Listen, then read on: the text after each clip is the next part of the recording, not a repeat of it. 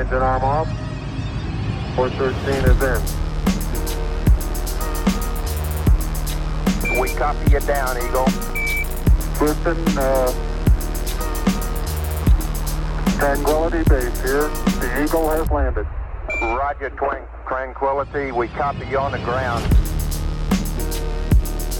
You got a bunch of guys about to turn blue. We're breathing again. Thanks a lot. Triunfó en una boy band, triunfó a dúo, triunfó solista y ahora se da el lujo de escribirle, entre otros, a J. Lowe. Soy NK Profeta, Oscarcito en la casa, esto es tenis que dejan huella.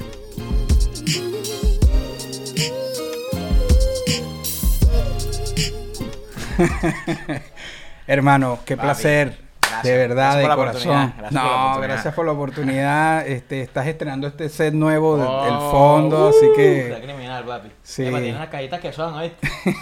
sí. ¿Cómo estás, Oscarcito, en este momento? Bien, papi, bien. Ah, eh, ¿Te puedo decir Oscarcito o es Yakosuki a partir me- de me ahora? puedes decir Oscar, Oscarcito, Yakosuki, como quiera. Este, Este, es la ajá. misma persona, es la misma esencia.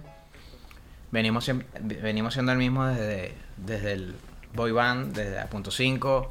En A.5 5 me llamaba Oscar, después pasé como Oscarcito para cambiar el, la vibra, para cambiarle la, la vuelta a la cosa. Después ahí me llamaba Oscarcito el Escuadrón. Exacto. Este, después me llamé Oscarcito solamente.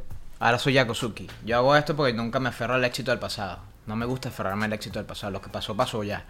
Entonces yo siempre estoy renovando mi fe, siempre estoy renovando mis ganas, mis hambres. Este, nunca me, me estanco ni mental, ni espiritual, ni físicamente. No me gusta quedarme en un solo sitio. Voy migrando todo el tiempo.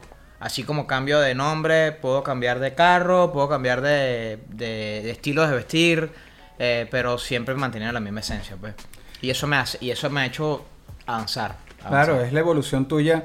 Así mismo. Que cuando tú hablaste hace poco en las redes de, de retiro, ¿en algún momento sí pasó el retiro en serio o era esta renovación? Y no sé si es una mística que, que guardas en eso, pero que tampoco se para, ¿verdad? Pero sí, sí en algún momento pens- pensaste, como se dice en el boxeo, de guindar los guantes o, o era esa renovación de nombre. Mu- muchas veces, cuando, cuando en mi salida de punto 5, ya yo tenía, ¿qué? 6, 7 años, bregando durísimo con a punto 5, viajando, este, no viviendo o no disfrutando un cumpleaños de los viejos, o no disfrutando un cumpleaños mío, o no poder ir a la a Playa Parquito porque íbamos, estábamos 10 minutos ahí, entonces foto, foto, foto, foto, foto, no, Claro. entonces no disfrutabas ni la arena, ni el agua, Claro, claro, ni el culito con que estabas ese día en la playa, ni nada, no disfrutabas nada.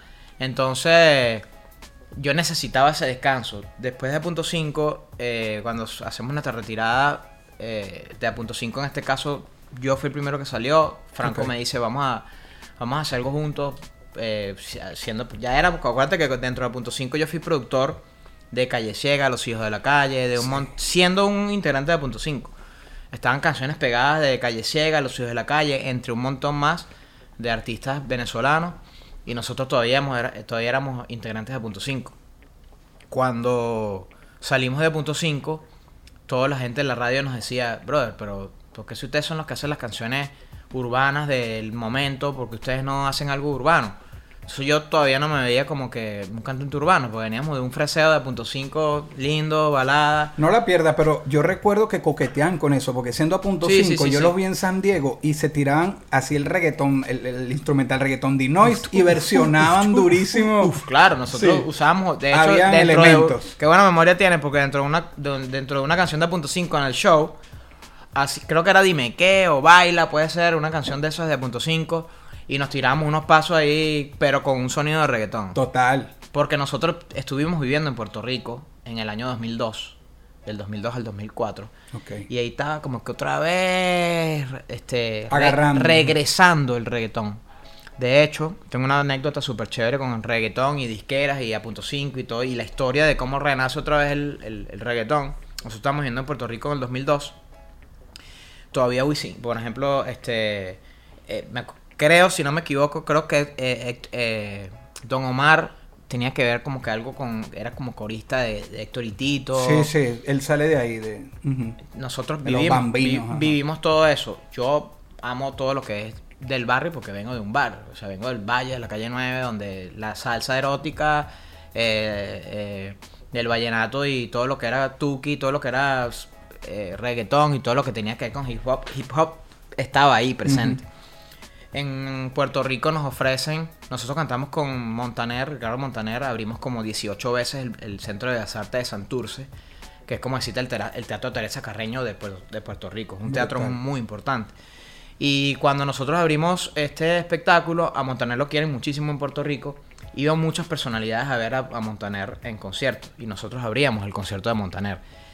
Resulta que el promotor, Eric Valentín, que es uno de los promotores más duros en Puerto Rico en la radio, nos dice, mira, hay un dúo que quiere hacer, un, eh, quiere hacer una canción con ustedes y tal. Eh, ellos son reggaetoneros, ellos todavía no son, no son el boom, o sea, ellos van- están comenzando apenas, pero, las- pero si ya se escucha de ellos en la calle, los, los tipos vienen con todo. Eh, ellos quieren hacer un reggaetón RB. Ok. Entonces, ah, cool, pe- sí se puede, ¿entiendes? De hecho, hoy, hoy por hoy se hace. Muchísimo. 20 años después. Sí. Entonces nosotros le proponemos esto a la disquera y la disquera dijo no, no, no, no, no, no. Eso, el reggaetón es para la gente fea, para la gente del barrio, que eso no, eso es para la gente de, de, de estratos no sé qué. Y nosotros fiebre porque nosotros queríamos hacer reggaetón. Nosotros decíamos, brother, queremos hacer reggaetón, nos encanta el reggaetón. Eso eran Wisin y Yandel, que no, que se enteraron, se enteraron de a punto 5 porque estábamos viviendo ya en, Qué en- arrecho. en- hoy por hoy ellos ni se acordarán de esa anécdota, o tal vez sí, o tal vez sí. Ellos hicieron después la canción con Tisu y Georgina, dos chamas que eran de Valencia. Claro, no, Muy no, buena. claro. Entonces hicieron otro concepto. De, de, de- de varios artistas venezolanos y yo las conocí en un CD de eso. Bueno, hicieron un concepto diferente que era reggaetón con rock. Sí. Entonces hicieron un rock ahí. Claro, yo me acuerdo de ese tema, claro. Entonces nos pasaron de reggaetón con R&B a reggaetón con rock. Funcionó, les funcionó, chévere, pero para que tú veas cómo cambia la, la- la Y industria. las vueltas también de la vida. Y, bueno, mu- sí, lo del cambio de industria atrás. que tú dices, increíble. Increíble. Eh, hace rato hablaste de, de- de vestimentas, ¿no? Que hablaste y, me, y yo dije, esta la voy a soltar en algún momento, pero, pero hablaste de reggaetón, los cambios y a eso me, y, y me voy a partir de ahí. Eh, por ejemplo, Bad Bunny en la actualidad, él causa mucho impacto a veces con, con- con las cosas que hace. Vestuario. Pe- vestuarios, ajá. Y, y yo recuerdo, en, fuera de épocas de, de- de redes como ahorita, Ajá. que tú hiciste, fue como un escándalo, un boom, una cosa, el día que saliste con una falda. Una falda. antes de todo lo que ustedes ven ahora, lo hiciste estando todavía en a punto 5. Hace que 20 años. Hace 20 años que de paso era una banda...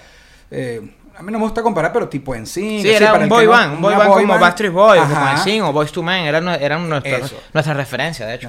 Eso. Y saliste con una falda y eso fue, eso fue un boom. Mira, mira, te lo pongo así.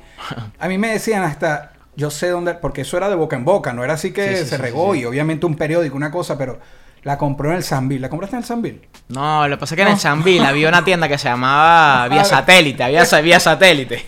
Y en Vía Satélite vendían cosas así medio dark, eh, rockera y vaina y tal. Y la, le achacaron vía satélite. Entonces pero en mucha serio gente, no, la compró en el la Sanville. compró en el Sanville. No, no, no, eso fue un pana que vivía en Alemania. Ok. Y en Alemania había una moda de, de- había un pantalón, sea, un pantalón como este que tengo ahorita, un, un jean normal. Entonces el jean de, de un lado le salía como una tela, ¿no? Entonces esa tela daba vuelta. Entonces era un jean con un jean pantalón negro. O sea, no, era, no era tela de jean, porque era tela como de, de vestir. O sea, era una tela, sats- no, una tela como, no sé cómo explicarte la tela. O sea, una tela, no era jean, era otra tela.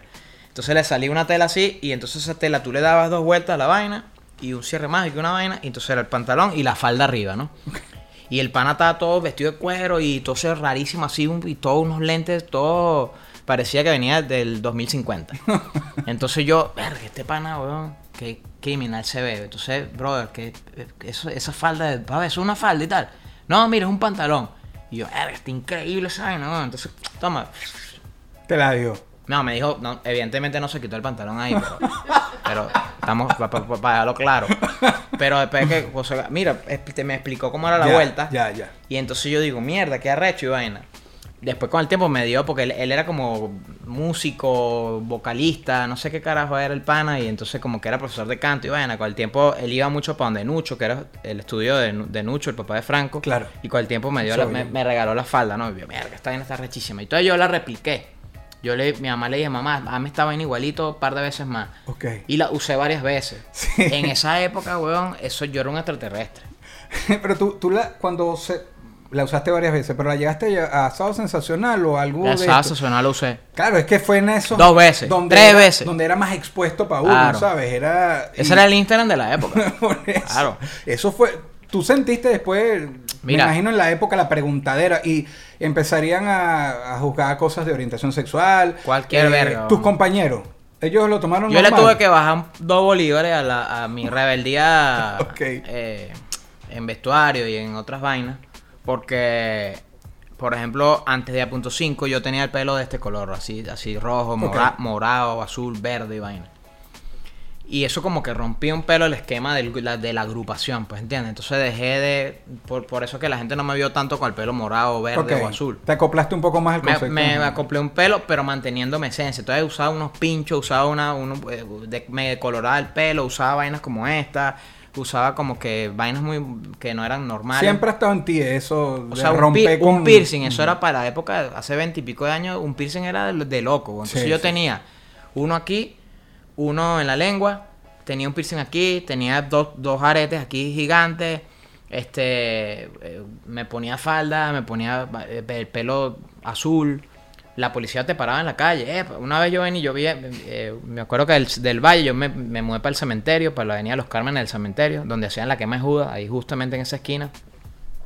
Y venía de la yo era, yo era estudiante de la Universidad Central. Entonces venía caminando de la Roosevelt para, la, para, para, para donde vivían mis abuelos, donde vivían mis abuelos, porque ahí es donde yo agarraba el carrito, pues me iba a caminar como 10 cuadras. ¿no? Y venía caminando de lo más relajado y unos policías, unas motos. Fum, ve, ¿para qué tú ahí? Párate y tal. Y yo, coño, ¿qué pasó? Nunca habían brother?" visto algo así. Verga, entonces yo- la- me pararon fue porque, porque, ¿qué haces tú? No, yo soy estudiante. ¿Y tú consumes droga? No, aquí está mi carnet de la universidad. Va- Vamos a abrirte el bolso para ver, ¿no tienes droga ahí? No, mi brother, aquí está y tal. Y entonces, Qué arrecho. y, el, y era, era porque tenía, ¿y por qué tiene el pelo Por así? lo distinto. ¿Por qué tiene el, yo me acuerdo que tenía el pelo azul, creo que era la vaina, para esa época. ¿Y por qué tiene el pelo así azul? ¿Cuál es el pelo, coño? Nada, porque me, me gusta usar pelo así azul, pues. Porque tienes el pelo azul, porque ese día no había tinte Entonces, verde. pues. ¿estás seguro? Te vamos a revisar bien. ¿Estás seguro que los bolsillos... Si me estás mintiendo, te vamos a... Papi, dale. Yo soy, yo soy estu- estudiante universitario y Qué tal. arrecho. Y, era- y todo, era un, todo era un tabú, un peo de la, del pelo, la vaina. el hoy por hoy, este, a mí me causa mucha gracia que todos, muchos reggaetoneros usan pelo verde, azul, tal, falda. Uñas pintadas, falda. falda, sí. Bad Bunny ha usado falda. Sí, sí. Ha us- este, hace poco vi a, a, a- uno, a un dembocero de estos de, de- de Dominicana en los premios, creo que HTV, con una falda súper cabrona. Usan camisas cortas. O sea, usan vainas que yo digo Sí. como que, bro, yo uso ese- hace 20 años esa Es que por eso lo saqué en una época que también el impacto era, mira, la policía, ¿qué es esto? Claro. Y te digo más todavía, 20 años antes que yo, también usaron vainas así los, los rockeros en Sí, su época. y en el punk se vio mucho. Usaban sí. vainas, vainas, porque el artista tiene que perderle el miedo a hacer el ridículo. Si tú sientes que estás haciendo el ridículo, ok, que tú crees que estás haciendo el ridículo. Pero yo no sentí que estás Pero es haciendo que el no, ridículo. se te veía la seguridad. No, yo estaba, yo me lo estaba tripeando seguro de- genuinamente. Genuinamente. Y eso, una vez, si se puede hablar de todo aquí sin careta, yo estaba tirando con una jeva y la jeva me, en pleno single, la jeva me dice, ¿tú eres gay? O sea, porque, como, porque tú alegas que, no, pero es que la otra vez te vi con una falda. y entonces me confunde un pelo. Y entonces, ¿qué arrecho que la mentalidad de, retrógrada de, de, de, de hace muchos años atrás nos hacía creer que por usar en el barrio tú usabas zarcillo y ¡ay! O si te pintabas el pelo, ¡ay!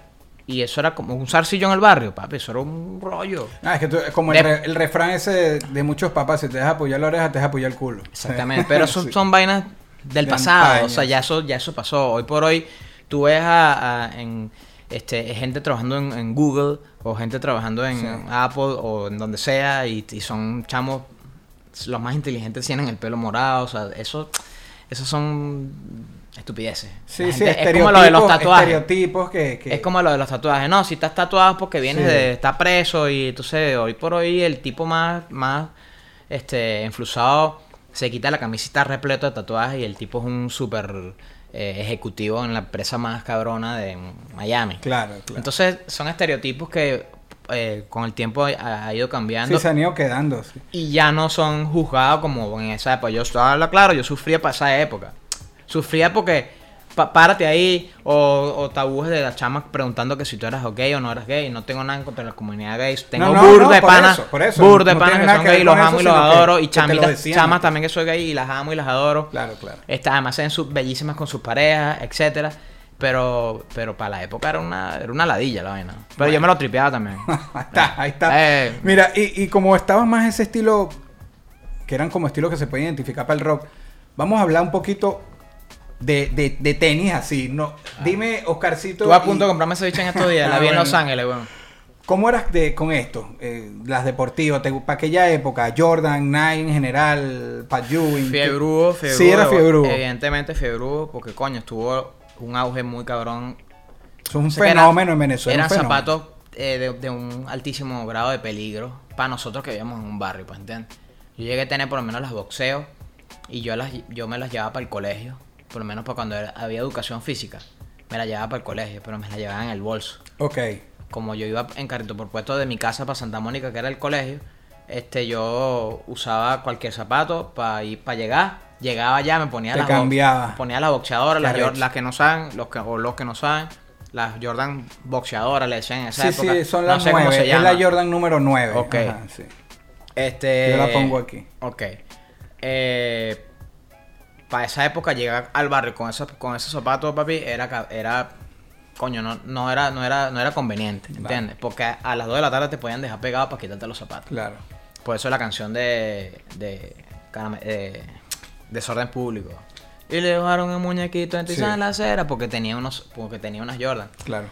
Michael Jordan, Sí, esa que no salva a Michael Jordan. Exactamente. Entonces, coño, este, te- llegué a tener las boxeos, llegué a tener las Charles Barkley, te- llegué a tener las Patrick Ewing, esas que tienes por ahí, pero Sí. las originales, que Otro si, yo sí. si mal no recuerdan, como blancas con azulitas.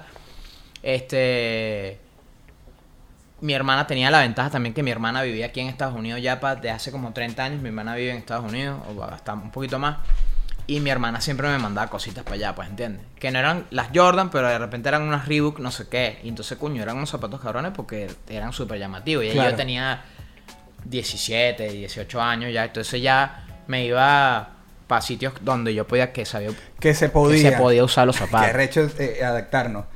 Este, yo te voy a pedir, Ajá. o sea, ella te va a grabar con tu permiso qué zapatos tienes hoy, que es algo que yo hago, no importa Dale, cuáles sean. coño, una- creo que estos son las Air Force Ones, esta, pero blanquita, pel- normal. Bueno, para que vean o- o cómo anda Oscarcito hoy en los pies. Plaincito, ¿eh? Yakosuki. No, lo de, Osc- lo de Oscar y Oscarcito es algo que. eh, yo creo que el seudónimo era Oscar. Para mirar, era, cho- era cho- me chocaba el Oscar. Claro, porque tú eras Oscarcito. Desde, familia. desde chamo, weón. claro. Desde chamo todo el mundo. O sea, acuérdate que yo siempre no soy tan alto, weón. Para no decir que soy muy bajito. No, era el Oscarcito Entonces todo el mundo en el colegio, Oscarcito, en el karate, Oscarcito, en la cuadra, Oscarcito. Entonces, Oscarcito, lo que pasa es que llamás Oscarcito dentro de la punto 5 cuando eran Ángel, Franco, Nino, Keyen, Oscarcito, coño, que era como que Rompía, demasiado, sí. era como que demasiado. Entonces, Oscarcito no, no cuadraba, entonces Oscar, como todos los demás. Pero cuando me decían Oscar era raro. Yo me era, era como un seudónimo. Por eso que me sentí muy a gusto cuando Franco y Oscarcito, ahí, Oscarcito, ya ese era mi nombre, le- el, el, de to- el día a diario. Claro. Entonces ya no, hoy por hoy el Oscarcito yo entiendo que eso va a ser para toda la vida. Pero Yakosuki es, un, es una nueva vibra, una No, nueva no, y- aura. claro, no, y, y eso está brutal y es un nombre, y yo puedo aquí meter la pata, ¿no? Pero me suena con tu relación a las artes marciales Eh, tiene que ver mucho con eso. eh, Todo con eso. Asiático, que no sé, yo no quiero decir las dos Chinas, no, Japón, China, no sé, pero Sí. obviamente suena de Asia y... Sí, las artes marciales, hay, bien, hay, cos- hay, hay unas que vienen de China, hay unas que vienen de Corea, por ejemplo. Exacto, el Asia, Taekwondo ajá. es, es coreano. Claro. El Kung Fu es, es chino. Este, pero el karate como tal es japonés. Tú eres primero karateca que, que músico. Fui primero karate, Exacto, Fui, selección nacional eh, desde los qui- di- 15 años, desde los 16 años hasta los 20 años. Fui tres veces campeón panamericano. Representé a la Universidad Central de Venezuela, representé a Distrito Federal. Fui atleta de alta competencia, estuve becado por el, el Instituto Nacional de Deporte. Entonces, mi- antes de todo este rollo farandulero y de entretenimiento y música y, y viajadera, viajaba pero en, en otro ámbito. Siempre ha sido exitoso, hermano. Porque mira, cuando yo hice lo de la presentación, pensarte en a punto 5, una banda exitosa, legendaria, que por cierto el último concierto, cuando lo estábamos viendo aquí, yo decía, sea, palo tras palo. O sea, greatest hit, pero total. Entonces, a veces nos perdíamos, ya, ya se salió a punto 5.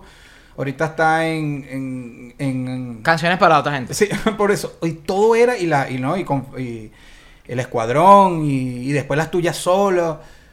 Y mira lo que me estás contando en tu disciplina que te- Deportiva. deportiva, que te fue bien, o sea, que, que tuviste éxito. Siempre has estado en el éxito. ¿Cómo lo manejas, bro? ¿Cómo mantienes los pies pegados en la tierra? Que es algo que yo pregunto luego, pero no es fácil desde chiquito lidiar con eso. ¿Cómo has hecho? O, o obviamente también, obviamente habrás tenido tus momentos, el, el ego quizás, ¿sabes? Sí, el ego siempre está presente. Claro. El ego siempre está presente. Lo que pasa es que cuando tú careces de, de equilibrio espiritual y equilibrio emocional, hay, much- hay muchísimas eh, posibilidades, un altísimo grado de, de posibilidades que el ego te arrope.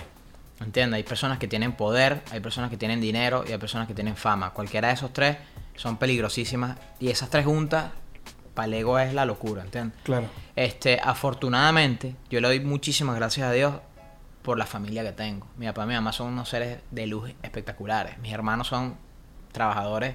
O sea, cuando nosotros a veces teníamos que reunir billeticos, eso, ¿te acuerdas los billeticos de uno y de dos? Que era más pequeño. Los azulitos. este, los billeticos de uno y de dos, tú, ¿qué vamos a comer hoy? Maicena. Y para y pa las- para el almuerzo, bueno, es maicena. Y para la tarde, no, se acaba la maicena. Para la noche, se acaba la maicena.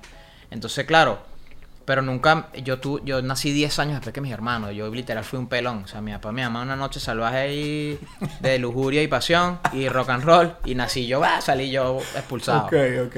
Entonces, cuando yo tenía 10, mis hermanos tenían 20. Y en la casa se puso bien complicada la cosa porque mi papá perdió su trabajo, etcétera Y no teníamos que comer. Entonces, coño, eso, cuando yo veía a mis hermanos como que dejar de estudiar para trabajar, para, darme, pa darme a mí la comida o para pagarme un colegio. Porque entendíamos que el colegio público eh, eh, había una buena educación.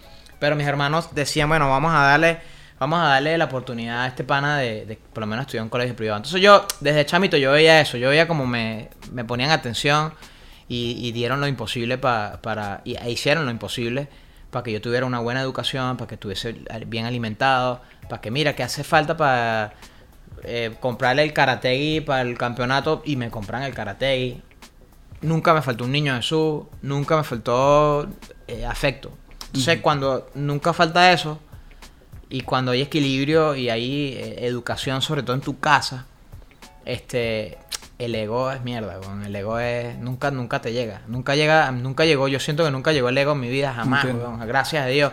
Sí, sobre todo cuando estás en tu en Eh, tus peak, la gente cualquier medio que le hagan lo van a tomar a mal. Claro, como la gente confunde serenidad con miedo, como Sí. la gente Y también meten lo de la humildad. No, que no es humilde y hay momentos y hay situaciones. Eh, mi, mi experiencia propia con, con- contigo, con, con Oscarcito, siempre ha sido súper positiva. Desde que te estaba yo recordando algo de hace siglos que, que Franco y tú participaron en el documental hip hop que yo hice hablando de la parte del reggaetón, que tú Ok. decías, tenemos que evitar esta división. A fin Todavía de cuentas, existe. No, todavía. pero- Impresionante, Pero, ha- weón. le ha bajado para comparación Sí, han, con han entendido Sí. muchos partners, bueno, ya, ya, o sea, tomando en cuenta que ya como que la edad, eh, la madurez a, Es- muchos a muchos les llegó. Como que, coño, ya entiendo que, ahora entiendo lo que hace 20 años yo debía, ah, coño, pero se te Sí. viene diciendo, mira, si el hip hop eh, venezolano abriera un pelo, o sea, abriera un pelo de espíritu y, y mente, brother, estu- estuviésemos, porque es que el talento,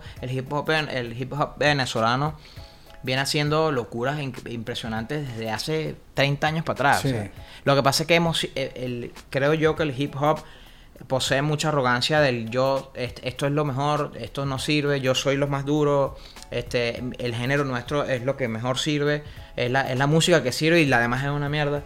Y pues no es así, o sea, el, eh, yo conozco eh, directores de orquesta que han hecho canciones para la NASA y entienden que hay otro tipo de música, otro tipo de géneros y, la- y les dan el, el recibimiento a cualquier tipo de género. Y yo todavía siento, ojo, estoy, estoy desconectado hoy Claro, por no, hoy, no, no, pero está bien. Es, es la perspectiva que tienes. pero siento que todavía en la calle, en Venezuela, estoy hablando de, de mi país, que es la gente que conozco, para no meter la pata. Pero yo siento que, la, que, el, que el hip hop en Venezuela todavía tiene cierta eh, arrogancia en cuanto a es esto y somos nosotros y si no eres de calle no eres hip hopero y si no eres y si no eres esto no entonces no perteneces al, al gremio entonces hay, mu- hay mucho por hacer hay mucho Claro. hay mucho por hacer yo creo que el hip hop tiene que hoy por hoy eh, entremezclarse porque el arte es arte el arte no Yo- no, no- yo- no eso- tiene Eso, que dices, de hecho, yo, yo lo he pensado, aunque obviamente cuando, cuando- sobre todo cuando uno arranca, eh, también como para respetar al- a, a los que están ahí, si tienen un pensamiento, digamos, un poco más cuadrado, uno trataba como que, bueno, pero fíjate, hace 15 años que yo les hice esa entrevista y era porque yo buscaba como, vamos a abrir un poco, no, no quiere decir que vamos a hacer reggaetón todos, ¿no? Pero como que se había que entender que era urbano y... y el que- reggaetón es calle igual o sea Sí, es- exacto. Y además, Y si, salsa si es- nos vamos a eso, es salsa entonces. Claro. Ni reggaetón ni hip hop, es salsa. En el caso sí, de la el salsa identidad también de es calle y todo Completamente, completamente. Te voy a hacer un par de preguntas de pisada, de tu Ajá. pisada, de tu huella. Un, un lugar que hayas pisado que te llegue ahorita, que te haya marcado entre tantos. Que tú digas, mira, haber ido o haber estado en... El Amazonas. Yo tenía, yo tenía una, una fundación con un par de panas en, en el estado Amazonas. Este, que nace básicamente por una anécdota de, de uno de los panas, que era odontólogo. Ok. Bueno, él era eh, es de esas personas altruistas que le gusta ayudar a la gente y vaina todo el tiempo. Entonces él fue a hacer una jornada de odontología en el estado Amazonas. Eso fue en el 2010 específicamente. De hecho, Cotur vino conmigo, vino. Franco, vino eh, Gustavo Irrein, vino, vino un gentío. Se fueron para allá, Vinieron como 30 personas, nos fuimos para Amazonas para, hacer la, para hacer la jornada eh, de ayuda a los chamitos, ¿no? Entonces nace, nace la idea porque uno de los pa- eh, este pana hizo una jornada de odontología en el estado de Amazonas y entonces uno de los chamos de odontólogos había siempre un chamito que era como que el que iba para la ciudad. Ok. De la etnia indígena había uno que siempre como que iba para la ciudad y regresaba, etcétera. Entonces este pana le dice al chamito, papi, préstame un bolígrafo, búscame un bolígrafo que necesito anotar algo. Sí, dale, claro que sí, toma, quita el bolígrafo, señor. Pasó el tiempo, el pana, el, el odontólogo se llevó el bolígrafo. Pasaron como seis meses y este pana regresa a la etnia otra vez. Y el chamito estaba como que penoso. Ay, eh, señor. Eh, señor Javier, señor Javier. Eh, ay, que no sé qué, qué pena me da, pero ¿usted cree que me puede devolver el bolígrafo que le presté hace seis meses, que es el único que tengo? Así mismo, entonces, coño, cuando este pana me contó esta vaina, yo dije, coño, que habrá hecho que están aislados de verdad, o sea, están aislados de verdad. Entonces, ¿qué? le- ¿Por qué? Seis meses. seis meses y el chamo como que reclamando su bolígrafo, pues era el único que tenía, ¿entiendes? Y tenía tiempo que no iba para la ciudad, entonces están tan lejos de- Verga, del sí. mundo de la civilización que no, te- coño, le hacía falta su bolígrafo, ¿entiendes? Entonces, cuando este pana me contó esta vaina, yo dije, coño, tenemos que hacer algo por esa gente. Y, y de vez en cuando, pues ya. Entonces me llevaba Vito Drija, también fue conmigo. Estaba pegado Vito Drija con Somos tú y yo. Entonces les llevé comida, ropa deportiva, este, cualquier vaina que tú le llevabas. Este, esta bolsa vacía y tú se la das a un chamito de eso y, y el chamito salía con una felicidad como que Qué "Mierda, impresionante. tengo una bolsa vacía, no sé para qué sirve, pero tengo algo en las manos, o sea, te lo tripeaban, ¿entiendes? Entonces, te digo que eso me, este, este- este lugar me, me, ¿Te me- marcó? me marcó muchísimo porque estando había un chamán que era el chamán Bolívar creo que se llama Antonio Bolívar. Es un chamán era era pues ya falleció hace mucho hace unos cuantos años atrás. Era un chamán durísimo que venía gente de Alemania venía gente de Suiza de Australia de Estados Unidos de donde sea a conocer como que wow el chamán Bolívar era como que Una o sea, eminencia era de un- ahí. ajá. era un duro pues entiendes todo el mundo lo chiquitico así parecía Simón Bolívar chiquitico así, flaquito, pero con una, con una, ¿sabes? Con una, o sea, con, con un temple increíble. O sea, el tipo tú lo veías, tú, o sea, te- wow, te marcaba, no sé, era, era, tenía una vibra espe- espectacular. Entonces recuerdo que el pana, él no hablaba español, hablaba eh, lo que, Sí. la, la lengua del lugar. Y entonces, nada, él, me, les hizo collares a todas las personas. Él escogió mi collar. Como yo fui el de la fundación, el, el primer collar que entregaron fue el mío, ¿no? Al, al mío, a mí. Ok.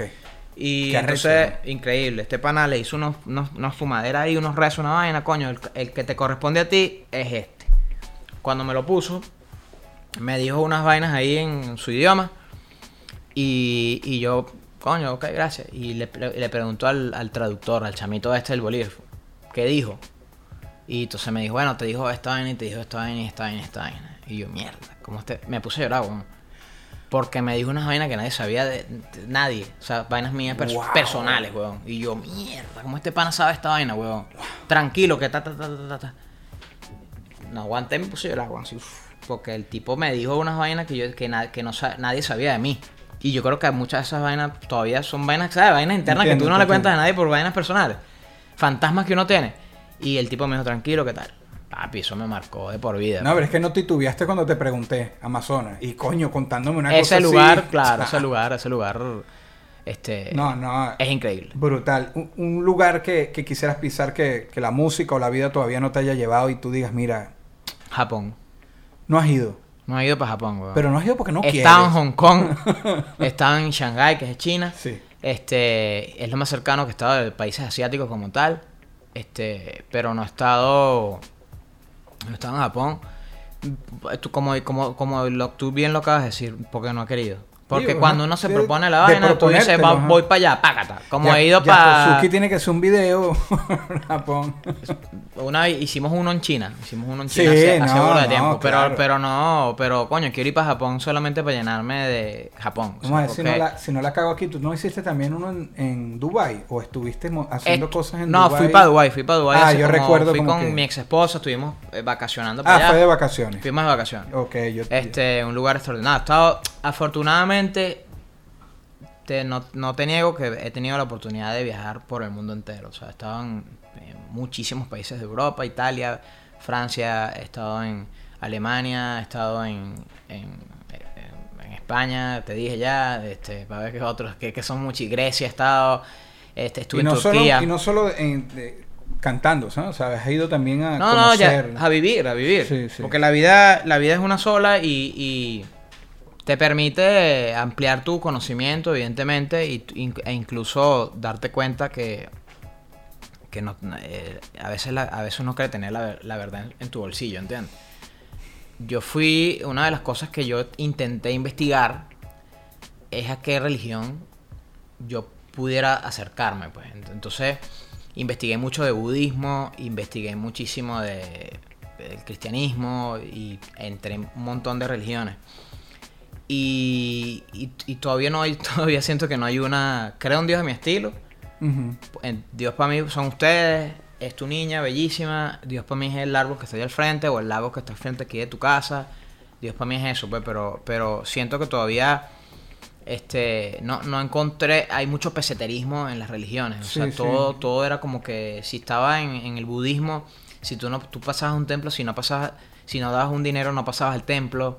Este, o con eh, yo estuve en Israel, por ejemplo, en donde hace dos mil años pasó lo que pasó y sentí que era lo mismo. O sea, todo era un todo era un comercio. Entonces eso me, eso me, me- no, Claro. no me gustó muchísimo. Te entiendo. Este, y, y- y hago el bien siempre, no, no molesto a nadie con las religiones. Si tú crees en cualquier religión, te la respeto. Te, Sí, sí, te no, doy la pero esa bienvenida. búsqueda eh, te, te la entiendo, y, pero de hecho viéndote, eres, yo considero lo, que transmite, eres hombre de fe, tú siempre eres muy Sin agradecido con Dios, aunque eh, lo que me digas, ah, Dios es tantas cosas para ti, pero eres hombre... Soy de fe, soy agradecido. Todos los días me levanto y doy las gracias. Este, todas las noches me acuesto y doy las gracias. Te doy las gracias por esta oportunidad. O sea, yo siempre creo que todas las, eh, todo es una oportunidad. Tú me estás dando una oportunidad. El, el hecho de, de que mi mamá me llame es una oportunidad de verla cuando llegue. O sea, todo es una oportunidad y lo agrade y siempre cuando estés claro de eso y lo agradezcas, papi, te- todo, todo te sale súper bien. Brutal. Conversemos. Aquí voy a ampliar, yo tengo cositas por decirte, pero quiero conversar cosas que son increíbles que han pasado en tu carrera y que uno como venezolano se siente orgulloso, en general el latino, pero uno que el venezolano tú sabes que uno es muy de cuando alguien hace algo uno ese es nuestro y Como los peloteros, como la vino tinto, como... eso. En esto ya estaba viendo Cal Herrera nuestro que, que puso unas vainas ahí de, de- de- Portland, ¿te Ah, acuerdas? sí, claro. Y sí, entonces los héroes de Portland, y yo, coño, le dije, papi, te queremos, no a Sí. ti y a todos los, a todos los duros. Uno lo- son nuestros como patrimonio nacional. Increíble. Lo que ha pasado contigo, historia reciente, aunque sean de unos años, desde el anillo de Hmm. A verte, oye, uno sabía la influencia que tenía, por lo menos, eh, Boyz II Men, que hace rato los nombraste en A.5. De hecho, ustedes versionaron un tema de Boyz II Men en uno de los discos. Eh, que por cierto, mi esposa. Rendido te, ante ti, te voy- te rendido ante ti. Te voy a lanzar al medio, pero mi esposa, cuando yo se lo puse un día a punto 5, ese, se lo, lo puse de Boyz II Men, Pero ese tema no era punto 5, o sea, Increíble, ella, ¿no? ella lo conoció. O sea, para ti eso siempre fue a punto 5 yo y por- vos tú me se copió. yo los quería a ustedes, pero cuando me dijo eso, yo como que.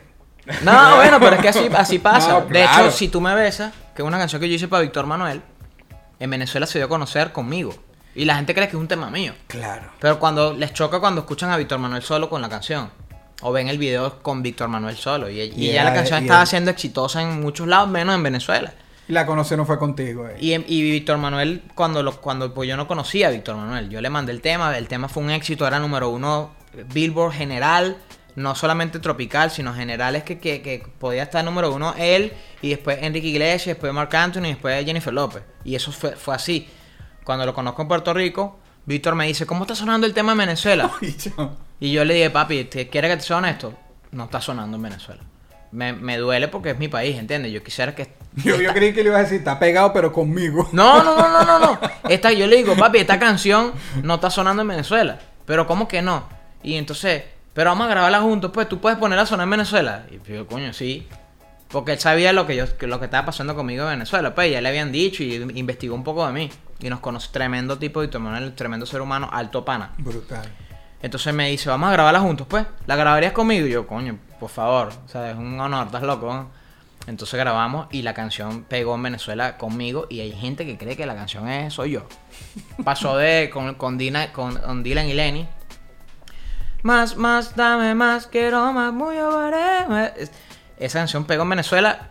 el- un remix que hice yo. Claro, entiendo. También yo metí eso en la radio, con- pero el remix. No, no pegó la original, pegó fue la. el Sí, remix. allá en Venezuela. ajá, claro. Entonces, bueno, la gente se hace suyo que la gente- Sí, como sí. ella que. Bueno, cuando tú subes una foto a Instagram con... Con, Con los boys- Men. Ah, con Boyz II Men, claro. Sí, sí. Brother, eso fue... Yo de hecho te escribí como tantas otras personas como que, mierda, ¿qué sentiste? Poneme en tus zapatos en ese momento, Boys to Men. Y estabas ahí con ellos y no era que pasaron Oscarcito, o sea, tú eres el tipo que está en la jugada. ¿Qué se siente, bro? De ver que son reales, porque uno veía todo en televisión antes y... Boys to Men, yo tenía, yo tenía cassettes de Boys to Men cuando eran más raperos que incluso cantantes, cantantes de RB. Porque el barrio en Estados Unidos se, se iba mucho para el hip hop y de repente le metían que una voz, una que otra vocecita y tal. Un corito, sí. Ajá, pero eran bien, eran hip hop del- de los 80, 80, 90. Este, yo tenía, era, eran mi mayor influencia, siempre quise hacer un grupo como Boyz II Men hasta que lo logramos, hicimos un grupo que no se, no, no, no le llega a esto a Boyz II Men, pero y hacíamos No, un buen trabajo, hacíamos un buen trabajo. sí, un Muy trabajo buen trabajo. Éramos más, nosotros siempre echábamos vaina con esa vaina que coño, menos mal no, no hicimos un casting nunca porque no hubiésemos quedado. Éramos feos todos, éramos feos los cinco, pero cantábamos de pinga, ¿entiendes? Entonces, gracias a Dios no hicimos un casting. Este, y siempre tuvimos como, y teníamos ese referente, los cinco, de que todos nos gustaba Boyz II Men. O sea, por lo menos que Jen, el loco es friqueado con Boyz II Men todavía, hoy por hoy. Este, a uno se le pasa esa euforia, esa, esa fiebre, pero conocí a Boyz en Las Vegas, en un show que estaba haciendo Boyz allá, y me los presentaron así de, de tú a tú, porque la gente de la producción conocía a la Fue gente en de la Las Vegas, fue en Las Vegas, fue en Las. Vegas, fue en Las Vegas. Y los tipos me, me- me recibieron muy bien, le dieron una referencia de lo que yo estaba haciendo, y los tipos me trataron súper bien. Se me bajaron la pantaleta, eh, me, me sudaban las manos, unas gotas de sudor por aquí y, y la- y mi ex esposa me decía, verga, qué de pinga verte así emocionado. Primera vez que te veo emocionado por algo. Porque, te- te- mira, te están sudando las manos. Yo estaba así nervioso. Eh, Boyz II Men estaba que- ahí y ya eh, estaban como que saludando a sus familiares y eso. Y venía yo para saludarlos, ¿me entiendes? Pero yo estaba así como que... Como que, coño, me viene, vengo yo, vengo yo, vengo yo. Yo tampoco que hablo inglés, pero ah, crucé tres palabras ahí con los, con los panas, me trataron súper bien, pero bro, literalmente me temblaban, Claro, es me que- temblaban las piernas. Yo decía, verga, esta Es que vaina?" cuando vi la foto yo digo, mierda, era como que, mierda, le, le llegaste, por eso era ponerme en... ellos, can- ellos le cantaron, porque los conocí antes y después del show. O sea, los conocí antes del, antes del show y después del show me, me recibieron. Como Ok. que, ah, ok. Y le cantaron una canción a- a mi esposa, o sea, como que se, eh, Juan Jake, Juan Jake es el, que el, el duro de la vaina, este se acercó y le cantó a mi esposa, entonces me, me paró del asiento a mí y se sentó él con mi esposa a cantarle unas canciones, entonces yo tripeando, a mí se me aguaron los ojos, weón. Porque era No como que, ver, qué bolas que estoy viendo a este pana cantándole a mi jeva, Esto marico, está pasando, era como que Marico, ¿qué es esta está mierda? Y entonces pues yo le dije, papi, yo, yo, el video está por ahí. Si, te lo, si, te- si lo consigo, te lo voy a llegar. Y entonces yo veo la vaina y entonces yo digo, mierda, entonces después le lo jodí, pues como que, hey, ya, es mi esposa, párate. Y la gente se cagó en la risa y vaina, súper de pinga todo, pero los tipos, boys to man. O sea, Va, brutal. E- esa es una. Boys to man. Vamos a mantenernos en la época y de hecho ellos salieron en, en el show. Will Smith, en el, Fresh más que Prince. tú dices. Eso es. Eso es, ya- eso es cultura popular, ¿sabes? Todos nosotros veíamos El Príncipe de Rap Por a las 6 de la tarde en Venevisión. Pero por eso. O sea- Verga, tienes buena memoria tal cual. Cultura popular, verlo, ¿sabes? Y no es porque, porque esté hablando de, de personajes gringos, porque ya vamos con J-Lo y con Mark Anthony, pero Will Smith, que... La misma vaina, weón, porque. Lo que pasa es que yo tengo una. Coño, yo, yo creo lo que. Cuando tú crees. ¿Cómo es el dicho de.? eh, no me recuerdo quién, no recuerdo quién lo dijo, pero cuando tú crees que puedes, estás en lo cierto. Cuando crees que puedes o no crees, estás en lo cierto. Cuando tú dices, no, no puedo, estás en lo cierto. No puedes. Ya, ya, ya. No puedes, ¿entiendes? Cuando tú Es crees, el decreto. Cuando tú puedes, crees que puedes, estás en lo cierto. Sí. Puedes. Y lo vas a hacer, lo vas a lograr. Me gusta, sí. Entonces, yo siempre decía, coño, yo voy a llegar a esas vainas tan lejos. no veías límite. no, ¿qué- ¿dónde está lo, lo imposible? No, yo voy a llegar, no sé cómo carajo, pero voy a llegar, así mismo. Yo tengo esa, esa siempre, por lo menos en el karate, antes de contarte lo de Will Smith, que es bien interesante, yo en el karate no era el mejor atleta, pero siempre ganaba. Porque yo me creía que era el mejor. Y yo no solamente me creía que... Trabajabas más. Brother, trabajaba más y cuando iba a competir iba enfocado de que iba a ganar y ganaba. ¿Entiendes? Y yo, y yo sabía, sabiendo, porque yo creo que esas, esas, esos miedos hacen que te, te hace más fuerte, ¿entiendes? Entonces, cuando iba, cuando salía a competir, papi, no, nadie podía conmigo. Y yo no era el mejor, pero nadie podía conmigo. O sea, ese coño, cuando tú tienes una idea en la mente, las adversidades son mierda, weón. Nadie puede con tu, con tu idea. Tú vas para allá, vas a enfocar para tu vaina. Claro. Yo le digo a Mark, me pasó la primera vez que me pasó, me pasó con Mark, Ant- con Mark Anthony y con Alejandro Sanz. Mark, su pana. Ah, Mark, Mark Anthony. No, no, no. no, no, jodiendo, dale, dale. Mark, Mark, yo hice una, una bonita relación con Mark de, de- de- de amistad antes de todo el, el rollo musical, ¿no? Mark como que no sabía quién carajo era yo, ni qué hacía yo, ni nada. Antes fuimos panas de edificio, porque yo- él vivía en, el- en- en un edificio, vivía en el edificio, el mismo complejo de edificios. Ok. Nos conocimos por gente en común, nos hicimos panas hasta ahí. Y él a veces me decía, papi, ¿qué estás haciendo? Vente para la casa para joder. Es un día de eso, que ya él, él- después que él ya se había enterado que yo hacía música y lo que sea, él me dice, papi, ¿no tienes ahí canciones y vaina para mí? Y yo tenía una canción que había hecho como dos semanas antes.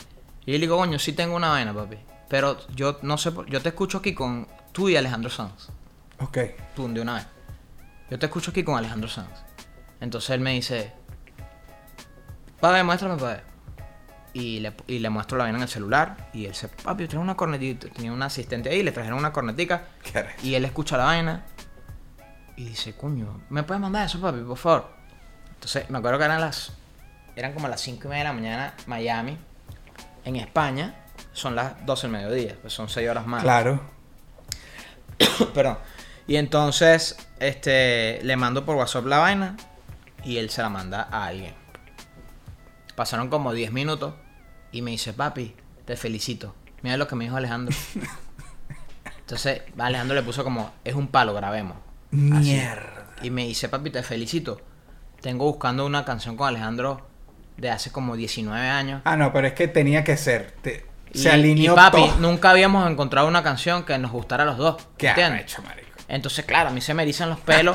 Yo me hago el loco como que no estoy emocionado, Ah, no. pero el corazón lo tenía de 10.500, ¿entiendes? Lo que daba. El corazón Mar- y estaba... Mark te dijo, ¿por qué estás tan blanco? El corazón estaba... Yo estaba, coño, ay, gracias, papi, y tal. Y yo estaba, pero ese corazón... Mierda. Entonces, eso me, pasó con ellos. Me pasó igual con la canción de Will Smith. Pasa, yo busco las oportunidades. Hay oportunidades que llegan, pero hay, otras hay oportunidades que tú tienes que buscar, ¿entiendes? Eh, yo había visto a Mark con eh, Will bailando salsa en el barco. Eso, ese video se hizo viral. Toca hacer una canción para Mark Anthony y para Will Smith. Ya de una vez tú. Entonces, o sea que es- esa canción fue idea tuya. bueno, o sea, evidentemente me nace la idea a mí de hacer la canción. Me junto con unos panas y No, no, hacemos la claro, canción. pero la idea de unirlos. Sí, no, no, sin duda.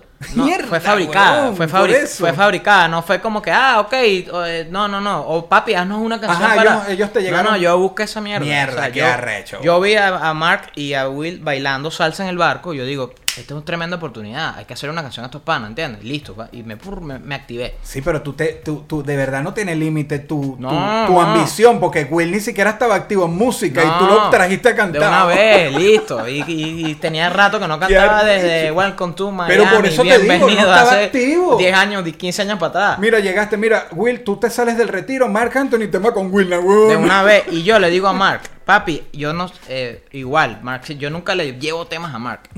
Él siempre me pregunta, papi, ¿qué tienes, ¿Tienes por ahí? Sí, papi, tengo esta vuelta, tengo esta vuelta. No le enseño cosas cuando yo sé que. Pero yo, yo escucho esta vaina y los- lo diseñamos como para que eh, Mark, eh, Will pudiera cantar. Está rico, coño, todo el mundo puede cantar. Está rico, o sea, cualquier persona de cualquier idioma puede decir está rico, ¿entiendes? Este, y yo le digo a Mark, papi, esta canción, yo te escucho a ti, eh, a ti, Will Smith y Drake, le digo yo. Escucha esta vaina. Y Mark como que, coño, déjame, déjame escuchar para ver. Y escucha la vaina y le gusta burro del tema. Entonces me dice, papi, DJ Khaled viene la semana que viene. Se va a quedar en mi barco durmiendo. O sea, no quiere quedarse en hotel ni en la casa de nadie. Se quiere quedar en el barco para desayunar con los delfines. Entonces vamos la semana que viene y nos reunimos con DJ Khaled para ver, para que nos haga la vuelta, pues, porque a Will lo conozco yo. Déjame mandársela a Will de una vez. Se la mandó a Will, porque es pana de él. Lo había visto en, dos semanas antes en el barco con él. Todas esas muestras grabadas por ti, ¿eh? Eh, todos O- los demos, o- sí. Yo, sí, los demos, los demos los- siempre los canto yo. En la gran mayoría. Entonces, nada, viene. Esto es muy surreal. Es muy Piensa loco, tú weón. pequeño sentado viendo Venevisión. Es muy loco, muy Eh, loco, muy loco. Es burda de surreal. Es weón. surreal. Es Veías a Will. Smith y, te- y Marc Anthony pegado con la India y después, poco de años. Es, es creer que lo puedes hacer, weón. Y lo hace y ya, y te pues lo propone y lo vas para Pero no hay nada más arriba que eso, hermano. O sea, siempre habrá otra, pero no. En el caso tuyo, tú has llegado a los techos. A los.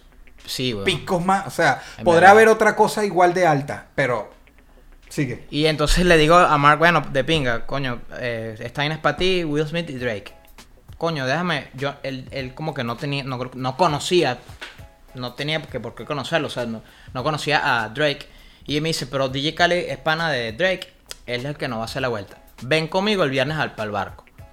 Entonces cuando llego para el barco, conozco a DJ Khaled, estamos eh, DJ Khaled ahí, Marc Anthony aquí y yo sentado aquí. Hablando de la canción para ver cómo vamos a hacer, listo. DJ Khaled dice, yo me monto. Entonces la canción iba a decir, DJ Khaled, iba a decir la canción. Chévere, yo no tenía problema, coño, arrechísimo, ¿entienden? Qué cool. Aunque ya la canción estaba lista y estaba... pero, pero nos iba a hacer Sí, sí, el- la- iba a colaborar en la canción, incluso iba, iba, iba a, a añadir alguna estrofa. Dale, bienvenido. O sea, todos los que quieren colaborar, papi, coño, es un honor para nosotros, ¿me entiendes? Entonces empiezan a hablar con alguien así por FaceTime. Y entonces ellos dos iban, papi, hablando en inglés, iban así, no sé qué. Y Mark dice, por cierto, tengo aquí al, al que escribió la canción. Te lo, te lo presento. O sea, cuando voltean así era Puff Daddy. ¿no? Entonces yo veo a Puff y yo, eh, pues, No, hey, vale. pi, pi, abrazo y tal. Entonces el tipo, tipo película, weón. El tipo estaba en una bata blanca en una piscina con una tipa atrás haciéndole masaje aquí en la cara, weón. Así como en la cara y vaina. Sí, bro. No Entonces ser, marico. la propia película, güey. Entonces yo digo, mierda, acabo de hablar con Puff Daddy. que tengo el disco de, de, de Puff Daddy y, y Notorious juntos. Cabroncísimo. Yo creo que ya sal- y mataron a Notorious y, Sí, sí, y él, se es quedó que él eso era, ahí. su- él era el que le manejó todo. Exactamente. Entonces yo, mierda, qué bolas que estoy hablando con estos panas. Bueno, al final eh, no fue ni Drake, no fue ni Puff Daddy. DJ Khaled tampoco se pudo montar por cosas de tiempo. O sea, no habían, coincidir, ajá. tenían otros temas en la calle, no, no- los tiempos no le daban. Y buscaron una voz espectacular, montaron a Bad Bunny en la canción. Entonces, coño, juntar esos tres es un logro, un tremendo logro montar a Bad Bunny con Will Smith y Mark Anthony, o sea, en una canción. Era, como surreal, weón. Entró para el estudio a grabar la canción con Will Smith. Entonces, Tú no estuviste al tanto, pusiste tus cosas ahí, No, o sea, tú compartiste. fui para el estudio. o sea, Claro, pero te los pudiste haber guardado y pero mm, tú no sé, obviamente no los montarías al momento, pero ahí también nos enteramos que Es que yo, yo no, yo a veces no, no sé alardear. Tengo, mucha gente me los critica, coño, tú deberías mostrar más tus vainas, las vainas que has hecho, vaina. Este, y no sé hacerlo. Pero si tú buscas, tú googleas, weón, el, el, el, el cómo se hizo la canción de Está Rico en el canal de Will. Y aparezco yo en todo momento al lado de Will, hablando con Will, cantando las canciones con No, los y tipos. desde, el- desde, desde su Instagram, cuando estaban en, en pleno eso, hay va- en varias historias y cosas que él subió, que debe ser sacado de ahí. Yo también tú. te puedo pasar un par de videitos que no, que son inéditos. O sea, me los pasó la gente del equipo de Mark. O sea, como que Mark, Will diciéndole, como que Mark diciéndole a Will, papi, este es el- la salsa, este es la salsa. Entonces, Will diciendo como que, sí, papi, tú Y tienes Will la salsa. es, ya ven". sin querer arruinar nada, pero es tan pana como se ve. Porque Burda se pana, ve tan weón. buena gente, weón. Burda de pana que me, me sentí muy ridículo. Porque yo el día anterior me fui a comprar un suéter. Yo dije, papi, coño, voy a, voy a estar con Will Smith, ¿entiendes? O sea, tengo que me caro, weón. O sea, tengo que me, coño. Claro, claro. Y entonces, marico, me compré un suéter Supreme y iba en el día anterior y llego con mi suéter Supreme y yo cre- y, y, y Will parecía que, weón, tenía una camisita, weón, de, de, de, de- Target con un jean cualquiera, unos zapatos blancos, plain, cualquier vaina y entonces me sentí ridículo, weón. Yo dije, ¿qué hago yo aquí?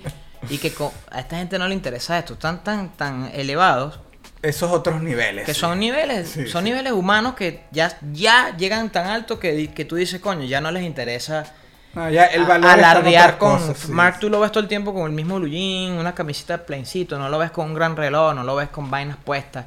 Y entonces tú dices, coño, ahí es donde tú aprendes, pues entiendes, ahí, esto, ahí es donde tú aprendes y tú dices, coño, eh, la estoy cagando yo, ¿entiendes? Que, no, que soy un huevón en la vida y tengo al lado al príncipe del rap y, el, y yo creo que me lo estoy comiendo con un puto suéter Supreme.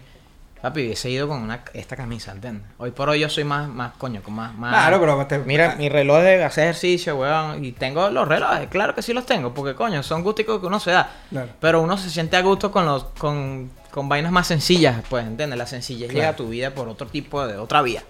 Claro, Otra no, vía. no, pero- es sabroso comprarse los zapatos más caros. Pero estos bichos me los compré en, ahorita en, que, que estaba en Los Ángeles, me metí en la Nike y 50 dólares, 40 dólares. Pero porque Coño, te gustaron. Marico, te- Tanto- son más, coño, hay zapatos de mil y pico de dólares, hay Claro. zapatos de dos mil dólares cuando te meten en stock y vaina y donde Sí, venden sí, sí. zapatos caros, hay zapatos de 15 mil o de 100 mil. Pero, pero me gustan los de 50 y lucen de pinga, entonces qué carajo. eh? J-Lo. Con Jennifer también fue de, de pinga la Ella tenía, o sea, J-Lo es J-Lo. Y siempre que se pone para la Todavía, jugada, la todavía. pega. No, no, siempre. Pero, pero yo, no sé si también por ser venezolano, no lo creo, pero lo voy a decir así. Yo tenía tiempo sin escuchar un palo de J-Lo como el del anillo. Y de paso ella estaba muy en, en el ojo público porque estaba como Porque con estaba con este pana, claro, Rodríguez claro, claro, y la este pana. cosa. Y ella montó cuando sale el tema y el anillo para cuándo. y- Ese tema tú lo tenías y No, se no, da no. la oportunidad. Lo o- mismo, se, se- Mira lo que pasa. Yo, ya yo venía trabajando con Jennifer en un disco en español que ella iba a hacer. Ok. Eh, ella estaba tratando de encontrarse, musicalmente hablando otra vez, pues, ¿entiendes? O sea, Jennifer López, Jennifer López. Pero ella estaba experimentando. Yo digo, oye, me gustaría hacer un, un disco de baladas, novelero total, baladas, papi, cortavenas, unas baladas espectaculares. Y yo trabajé en todo el disco. Eh, Yo tenía como siete canciones dentro del disco, Wow. porque en todas, mi- en todas las canciones me involucraban. Me involucraban con super compositores también. Ahí escribió la- los, los mejores escritores, compositores de la industria. Esta- estaban ahí y yo pertenecía al, al, al team de Mark. Porque. Jennifer le dice a Mark, Mark, yo quiero grabar un disco que tú grabarías. Yo no quiero grabar un, quiero, no, esta vez, no quiero grabar un disco donde yo me mueva y donde, no, no, no, yo quiero grabar un, un- un disco donde yo pueda cantar, o sea, amo cantar y las baladas en español son, o sea, las amo, o sea, me las Wow. tripeo increíble, o sea, quiero cantar en español. Entonces, se hizo ese disco en, español, tuvimos como siete meses grabando el disco, fin de semana, otro fin de semana, porque ella estaba en, New York y venía para acá y así, ¿no? Entonces, bueno, un día- el día que la conocí, Bar me dice, papi, viene Jennifer el día tal y ven. Y viene Jennifer y cuando era en enero, en enero, para que la gente, la gente que no sabe, en Miami, en enero, Y hace, que hace era, frío. hablándolo con Mark, esta relación, llegaste a Mark otra vez también, o sea, Claro. siempre, pues, Siem- siempre Mark ha, ha- ha sido... pero sabiendo que ellos tenían su pasado, pues, No, y ¿sabes? Mark y Jennifer son yo me relaciono, me identifico mucho con la relación de Mark y Jennifer, porque yo tengo una muy bonita relación también con mi ex esposa. Ok, ok, ok. Entonces, cuando yo veo la relación de Mark y Jennifer y los conozco a, a ellos juntos, yo digo, coño, sí se puede, sí se puede tener una relación de amistad. Ellos tienen hijos y sí tienen una Claro, bonita claro, relación. claro. Recuerdo que cuando Jennifer llegó, era enero, aquí en enero Miami hace frío, y la jeva llegó, weón, con unas jeans así clarito, weón, con unas botas como beige y con sobre todo, o sea, era Jennifer Lopez, la película, sí. Y yo digo, wow, y yo nervioso, yo estaba, eso en Magnus, que es donde es la, es la disquera de Mark, que a veces cuando estás en la I-95 ves Magnus así, un, un edificio, ese es el- el- la disquera de Mark. Ok. Y entonces estoy sentadito y llega Jennifer por allá y yo, mierda, qué bolas que tengo a Jennifer López aquí al frente mío, güey. Qué vaina tan loca, Qué marico. qué loco. Qué vaina tan loca. Bueno, ella, ah, entonces eh, Mark me dice, papi, ven para que conozca a Jennifer. ven". Entonces, hola, un placer, y vaina. Entonces ella entendió que yo le hablé español y ella me habló en español. Pero, hola, ¿cómo estás? Y yo, un placer, Oscarcito. Ah, tú eres Oscarcito. Sí, ah, Mark me hablaba mucho de ti, vaina. Entonces, ¿estás preparado para hacer canciones? Y por vaina del destino. Yo siempre digo, Dios, ponme las palabras indicadas Ajá. en mi boca, weón. Entonces yo la veo así y yo le digo, bueno, no podemos hacer canciones para ti. Debemos hacer hits para ti. Entonces, Y, y estamos preparados para eso, le digo yo. No podemos darnos el lujo solamente hacer canciones, tenemos que hacer hits para ti. Tú, tú eres Jennifer López, o sea, tú, tú necesitas hits. Así me gusta. Mierda, weón. Empezaste bien. No, no, me rebajé 4 kilos ahí. Ah, la nariz se me puso perfilado y todo. ahí. Entonces yo, mierda. La tipa como que hubo una, una confianza chévere. Jennifer es bien... Es una- un ser humano espectacular, pero es bien... Es limitante, o sea, tú no... Que ella no se va a poner a hablar contigo, ni, ni entra en confianza fácilmente con todo el mundo. Y eh, yo me gané esa confianza con él siete meses de, de estar- de estar con ella. De hecho, yo, yo ah, moría por una foto con Jennifer Lopez desesperadamente. Porque yo, cuando me acuerdo que estaba en el cementerio y vi a, Jennifer en, en, en, en un Super Bowl, que fue como una de las primeras veces grandes de Jennifer López, yo decía, mira, Jennifer López, qué nivel es esa tal. Y yo todavía no estaba como que sonando, no, no, a punto 5 no había ni salido. Entonces, No, ve- marico, qué 20 años después de verla y estás ahí con ella, coño, tenías que con mucha inteligencia mantener esa Fue relación. un tema tuyo en un Super Bowl, pero bueno. Esa relación, además, No, no. es burda de loco. Es burda de loco. Entonces, coño, estando con la jeva ahí tenías que mantener esa, esa serenidad. No que, oh, Jennifer, una foto. O sea, coño, no, no, coño, estamos trabajando, ¿entiendes? Sí, sí. Y, y Jennifer siempre, se- eh, eh, si, ese, si ese disco llega a salir, te vas a dar cuenta que igual el documental es, que es- estando yo al lado de Jennifer en todo momento, porque el, el team de Mark es muy corto, era muy pequeño para ese, para ese momento. Eran dos personas, tres personas, y yo era la tercera. Entonces siempre Jennifer ahí sentado. Y la, y la relación se fue dando muy bonita. Jennifer, ella me dijo, coño, ¿quieres tomarte una foto conmigo? Así mismo. Como que ella sintió la energía de que, ¿qué te van? Yo sé que se quiere tomar una foto contigo, conmigo, ¿vale? Y yo, coño, tú estás clara que sí. Entonces, bueno, dale, pues. Y tú le hubieses Ella me dicho- pidió mi teléfono. Tú le hubieses dicho, no, no, gracias. No, no quiero tomar. Verga. Ah, cool. Cool. Sí, porque a lo mejor la jeva dice, coño, qué de pinga, weón. O No, sea, no, bro. ¿qué? No, e- evidentemente no, yo no le... No, estás no, loco. yo sé. Pero además hay que manejarlo con mucha inteligencia también. Pero a lo mejor, mira, cuando, tú- cuando tú eres ese tipo de personaje, este, tal vez un no para ellos. Es, es, es cool, weón. Te, te hace pisar tierra, ¿entiendes? O sea, tú dices, eh, Jennifer López, alguien, no, no, que yo no quiero una foto contigo. Verga, en verdad, dame un abrazo, weón. A lo mejor, weón, a lo mejor es a, a la inversa, ¿entiendes? Claro, Porque claro. todo el mundo llega con otra, con la misma flow. A la inversa hay posibilidades de que lo agradezcan, tiempo- weón. Tanto tiempo con de lo mismo, claro. Verga, entonces bueno, X. Este, lo del anillo fue porque yo, hice tres canciones antes de El, El Anillo y era porque ella se estaba encontrando. Hice, hice Ni tú ni yo. Ah, el agua. Coño, que exploto aquí. Este. Hice ni, hice ni tú ni yo con gente de zona y ella. Y también escribí Amor, Amor, Amor de Jennifer López con eh, Wisin. Esos fueron temas que salieron y fueron promocionales y todo. Sí, chévere. ese fue el disco de Wisin, ¿verdad? Pero toda- Sí. todavía no había salido, todavía ella como no se había encontrado, porque ella, yo sentía que ella estaba un poco rebelde a cantar canciones como de movimiento de culo, pues entiendes. Sí. Y se quería se- desligar un poco se de quería eso, desligar sí. un poco de eso, pero papi, es Jennifer López. O sea, Jennifer López canta una balada, pero todo el mundo va a ser, es Jennifer López, bro. Todo el mundo sí, sí. ama y desea a Jennifer López, ¿entiendes? Y por más que ella se ponga la ropa más ancha, se, se va a ver espectacular, como Jennifer López, ¿entiendes? Entonces cuando Sony nos llama a 300 compositores que vivimos en Miami, un viernes, y nos dice Jennifer López llega el martes. Necesitamos un hit para Jennifer López. Mierda. Mierda, weón. Entonces, coño. verga, todo, esto- todo el mundo. tararán, tan, tan, todo el mundo moviéndose rápido para hacer una canción para Jennifer López. Nos juntamos dos, eh, tres panas y yo. Hacemos. Yo le escribo a Jennifer, Jennifer. Me llamaron de Sony. Pasé una canción para ti. Eh, le escribo eh, por, sus- por su celular, pues. Eh, un mensaje de texto. Este, le digo, Jennifer, nos llamaron de Sony. Podemos ser arriesga- podemos te- te- tenemos esta idea. Una canción que se llama El Anillo. Y vaina, es un funky brasilero que habla de. Ah, yo le digo, podemos ser arriesgados esta vez con la letra.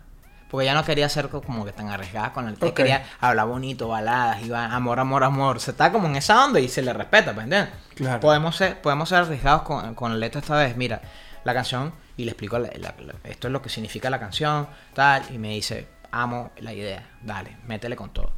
Entonces, claro, si, si te, te puedo decir que hicieron, hicimos, porque yo hice dos canciones, El Anillo y otra más. Pero El Anillo siempre fue... Le tenías la fichita así. no, la- le- de todas las canciones que hicimos entre muchos compositores, habían canciones cabronísimamente buenas, ¿entiendes? Lo que pasa es que El Anillo era el momento. El Era anillo estaba pasando en su vida. El anillo estaba. estaba era, era un funky brasilero. O sea, todo el mundo hizo reggaetón. Nosotros hicimos un funky brasilero. O sea, que, que eso fue como un, un pro y contra. Porque había gente que decía, pero ¿cómo se baila eso? ¿Cómo se baila el anillo? Todavía nos preguntan hoy por hoy, coño. El anillo se baila, pero yo quiero bailar y no puedo bailarlo, no sé bailarlo. ¿Cómo, ¿Qué género de música es esa? Es un funky brasilero. Ah, qué arrecho. Yo le digo a Jennifer, Jennifer, er- es un funky brasilero. Me encanta el funky brasilero, dale, mé- métanle con todo. Le mostramos la canción. El martes, cuando llegó, mira, Jennifer, de, die- de 100 canciones, Y cuando se, la, cuando se la muestras, ¿era como la escuchamos o tenías muchas varias? Le hicieron es muchas exactamente variantes? igual, pero tenía como que tres tonos para abajo cantado por mí. De hecho, Ok, ahí está un video que yo monté hace poco, yo mostrándole la canción a Jennifer López también. Ah, ese sí Con no- mi voz. Ok, pero el, corito que es lo súper pegajoso estaba Toda ya... verga está igualito. Qué arrecho. De hecho, cuando subimos la canción a a to- al tono de Jennifer López, Jennifer López tiene la voz bien finita y llega altísimo. O sea, cuando yo escucho a Jennifer López escuchando a bailar, yo dije, "Verga, bro, esta canta espectacular, de verdad, canta increíble. Y, y- y en cualquier momento nos vamos a dar cuenta todos que Jennifer López canta espectacular cuando canta baladas en español. Cuando le suben a los tonos y yo me voy para Los Ángeles a grabar el tema con ella, ya estaba todo el mundo había dicho que sí. Alex Rodríguez escuchó la canción en el estudio. Ella le gustaba la canción y nos dice, bueno, tenemos un otro filtro que es Alex, que, que viene por ahí, vaina, y no sé si le guste la canción. Cuando Alex escucha la canción, como que poker face, como que ni, ni alegre, ni, ni me gusta, no me gusta, sino que una cara súper rara. Y dice, ¿tiene la, la letra de esa canción la tiene por ahí, por favor? Quiero leerla. Y nosotros, coño, que la dilla, El tipo no le gustó la canción. Entendió como que dos bolívares de la letra y no le gustó. El tipo lee la, lee la. Otra vez le pone la canción y va leyendo. Igual. Cada vez que ve una frase como que. Y el tipo hacía como que. Mierda. Coño, entonces todo. Ella estresada, Jennifer estaba estresada. Porque Jennifer creía que era como una presión para Alex por lo el anillo para cuando. Claro. ¿Entiendes? Ella decía, Mierda, coño, yo no quiero que él sienta que esto es una taina la mandé hace yo para que el tipo me diera el anillo, ¿entiendes? No, no, no. Porque no fue así, eso fue idea de nosotros. No de Jennifer. Fue, fue nuestra idea. Eh, Termina la canción y Alex le pregunta a todos nosotros, ¿quién hizo esta canción? Y Jennifer, weón, nerviosa, dice, este cabrón, papi, no vayas a creer que yo fui el que hacer esa vaina. Y, me, y como ella no conocía a los otros compositores, Claro, que son claro. súper compositores, pero ella no los conoce, ella no los no sabía, no, no había tenido relación con ellos. Ella me conocía por Mark de hace tiempo, X. Tenía confianza conmigo. Te cayó todo. y- Y papi, este cabrón, no vayas a creer que yo te hice hacer esa canción. Y entonces se puso toda nerviosita a explicarle el porqué de la canción, cómo nació y todo el verguero. Y él dice, no, no, no, pero es que no se equivoquen. Esta canción es un palo. Esta canción es... es- Mami, esto somos tú y yo ahora mismo. Esto tiene que salir ya. Marico, qué arrecho. Mierda, fue como una celebración colectiva de Sony, de nosotros como compositores, de Jennifer como cantante. y de todos, porque era como un logro de todos. Se dio la canción, ¿entiendes? Y, y lo que pasa es que la canción fue muy fuerte, porque llegó directo al corazón y a la psiquis de todas las mujeres, que dicen diariamente, papi, está todo muy lindo, pero Pero, y eso se quedó para siempre, porque Dame. el anillo para cuándo, ¿sabes? no, y se usan, ahora en España hablan para cuándo. ah, de paso. O sea, eso no, de- eso no existía. Esa- ese, ese slang venezolano porque, Mierda. porque tiene un... Habían dominicanos que decían que... No, eso, eso es de Dominicana. Y muchos panas dominicanos dijeron que eso había sido escrito... o sea, un, un dominicano escribió esa vaina. Y es que, acuérdate que nosotros como Caribe tenemos frases muy parecidas. Por lo menos la palabra pana se escucha y, se, Sí, y sí. se dicen varios, coño, pana mío. En Puerto Rico, o puede ser en, en Cuba, puede decir pana también, o en Dominicana, o en Panamá. Entonces, en Venezuela yo, en Caracas, coño, marico, tú no pediste una, una, unas arepas. Bueno, y vamos a arepas para cuándo, tenemos, tenemos hambre. claro, entonces Sí, eso para cuándo es depresión, es como que... eh, papi, ¿para cuándo? Coño, abuelo, estamos apurados. ¿Para cuándo Mm, vas a sí, sí, llegar? sí, no, sí. marico, nos tenemos que ir.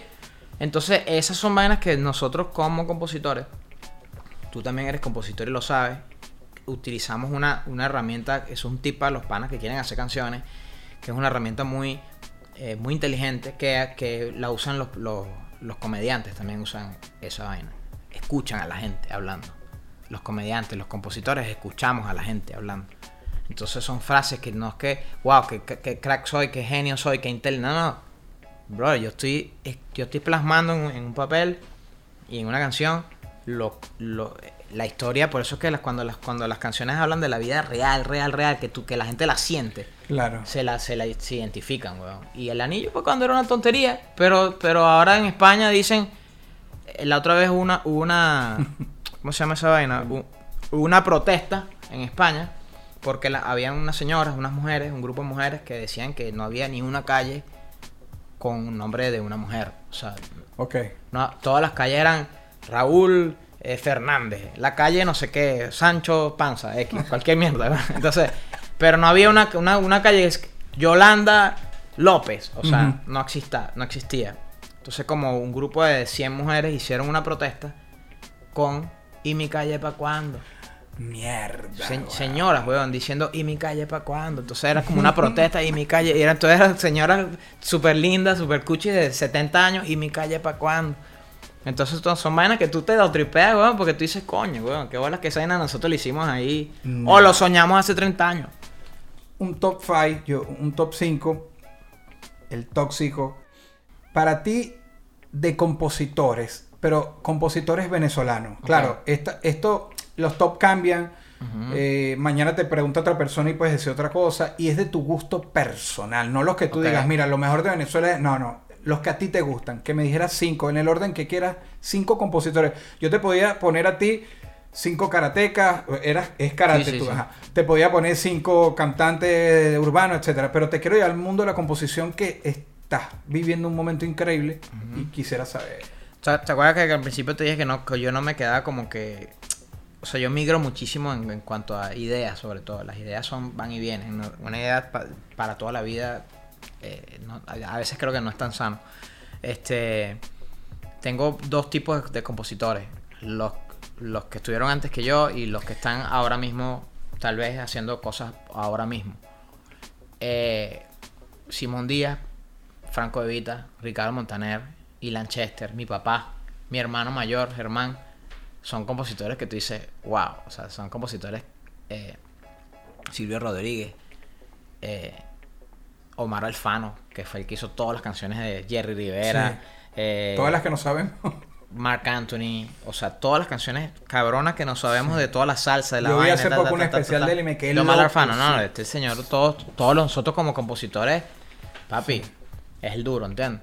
Pero hay compositores nuevos, por lo menos ahora, ahora, mismo hay una serie de compositores, no solamente son, son los compositores, sino que son intérpretes también.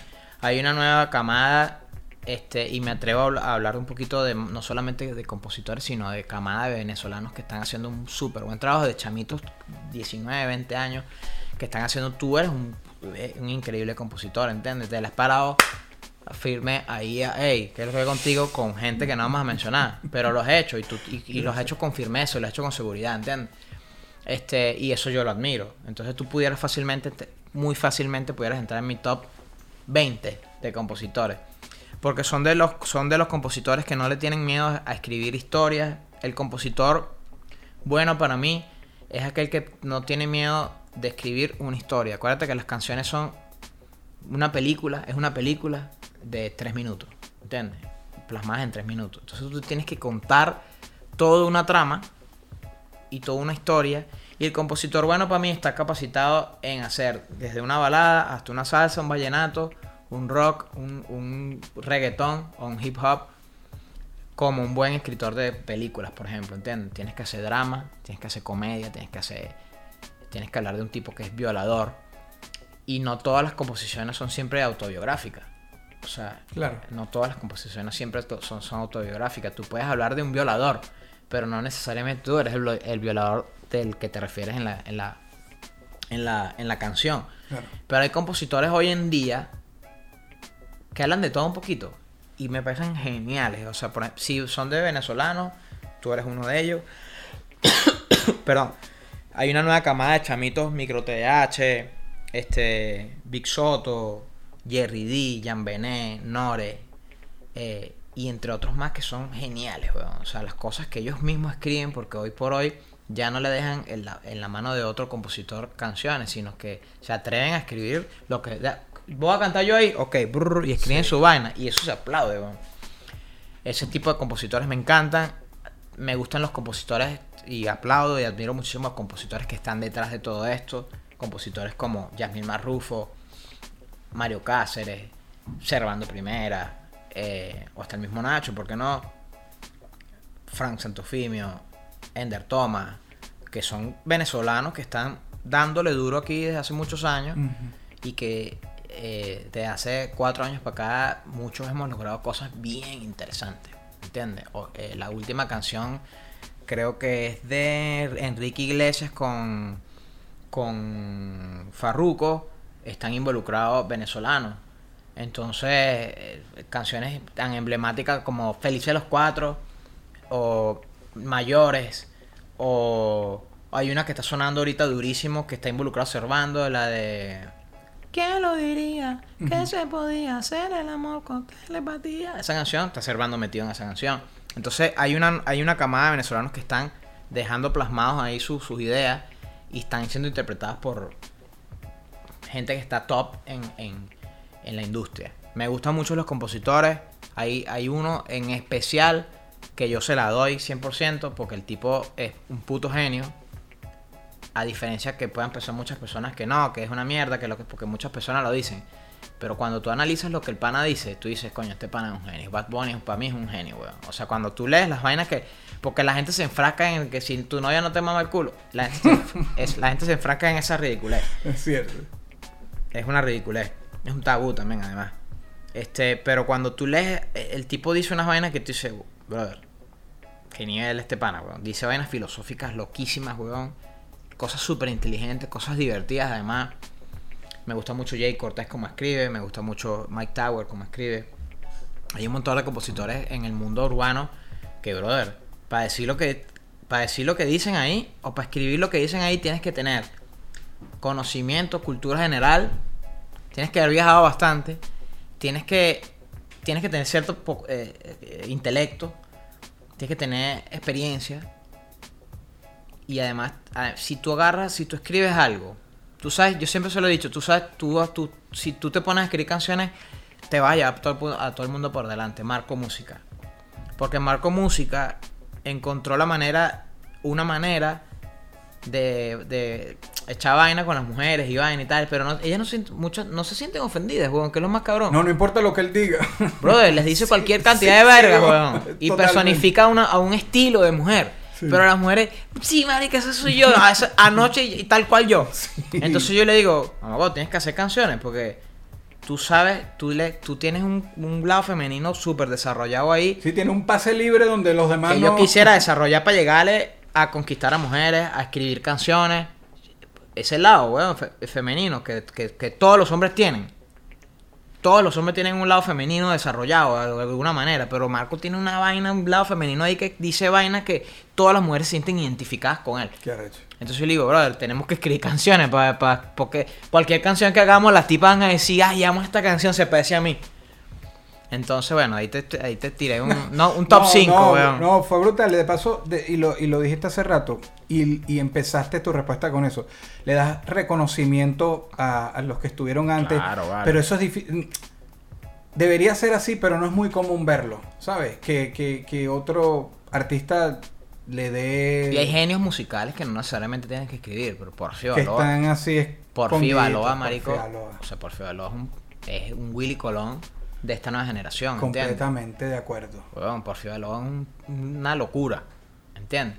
Sí. Este, entre otros, entre otros músicos, Yasmil Marrufo pues, también es otro que tú dices como que, ay, Yasmil, o sea, no seas, no seas, otro que es no seas ridículo, weón, no te, no te burles de todos nosotros así tan de manera tan, tan, tan salvaje, weón, porque hace unas cosas, weón, Sí. musicalmente hablando, con sus manos, con su piano, guitarra o... Mira, desde que yo tengo uso de razón, ese nombre está ahí. Sí, no, increíble, o sea, claro. y está Desde hace al más de día. 30 años, weón. Cuando yo lo vi ahorita en el, en el, en el streaming este que, hizo Cerón Ajá. Florentino, se ve más joven que hace 20, se ve al día. Hoy, hoy hablé con. Ángel, esta mañana hablé con Ángel de Punto 5.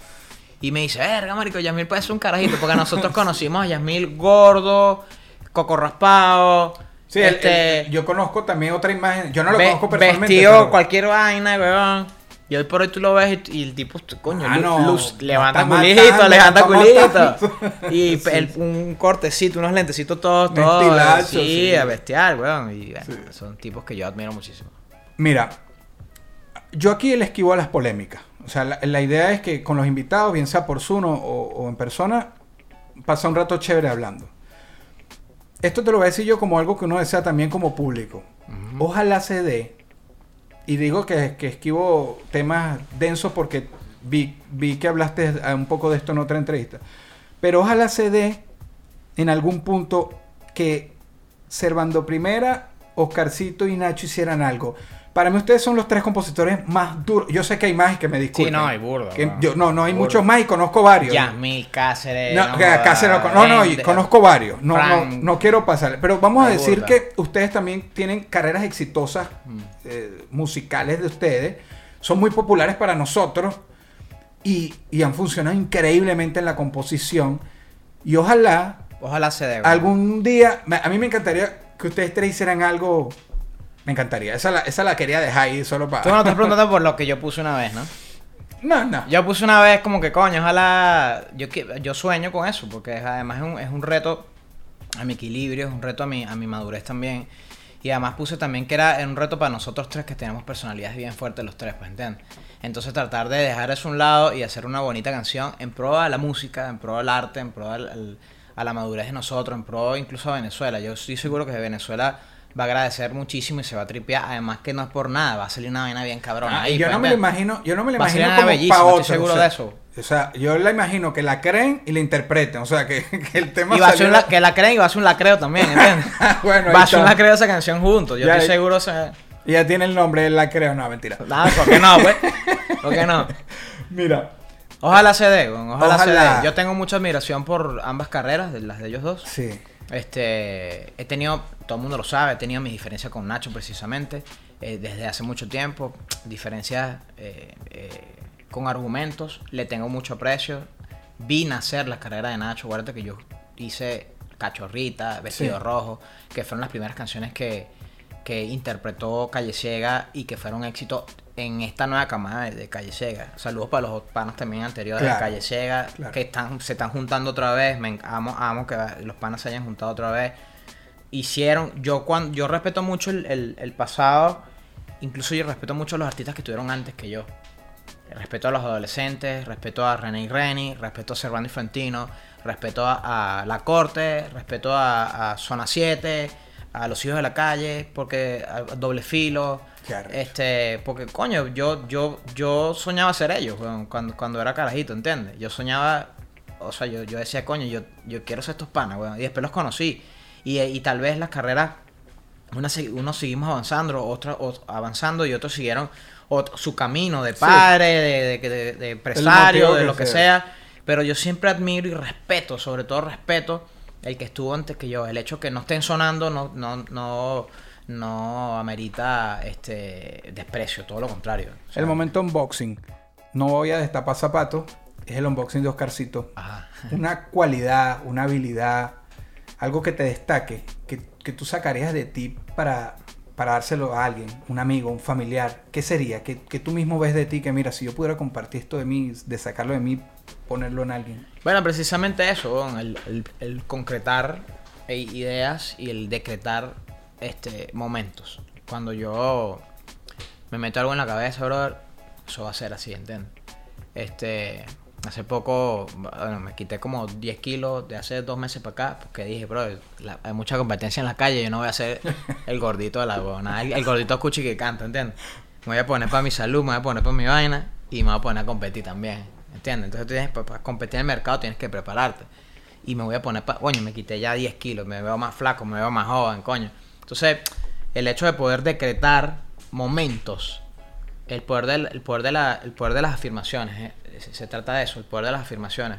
Cuando tú afirmas algo, tú no dices, oye, o- ojalá, yo creo que yo voy a tener un Ferrari. No, no, yo tengo un Ferrari. En la mente. Que no dejes la que se escuche la voz de la niña. eh, aquí. No pasa nada. Qué, qué rico que salga la entrevista con la niña. no, es no, que, eh, qué sabroso. Este, el poder de las afirmaciones. Si tú dices, si tú dices, bueno, yo, yo voy a tener este año un Ferrari, pareciera que estás decretando que vas a tener un Ferrari, pero le estás diciendo al universo que todavía no lo tienes, ¿entiendes? Entonces, Sí. como que lo, lo- lo tienes o no lo tienes. Entonces, el universo se confunde un poquito con tu afirmación. No, papi, yo tengo un Ferrari.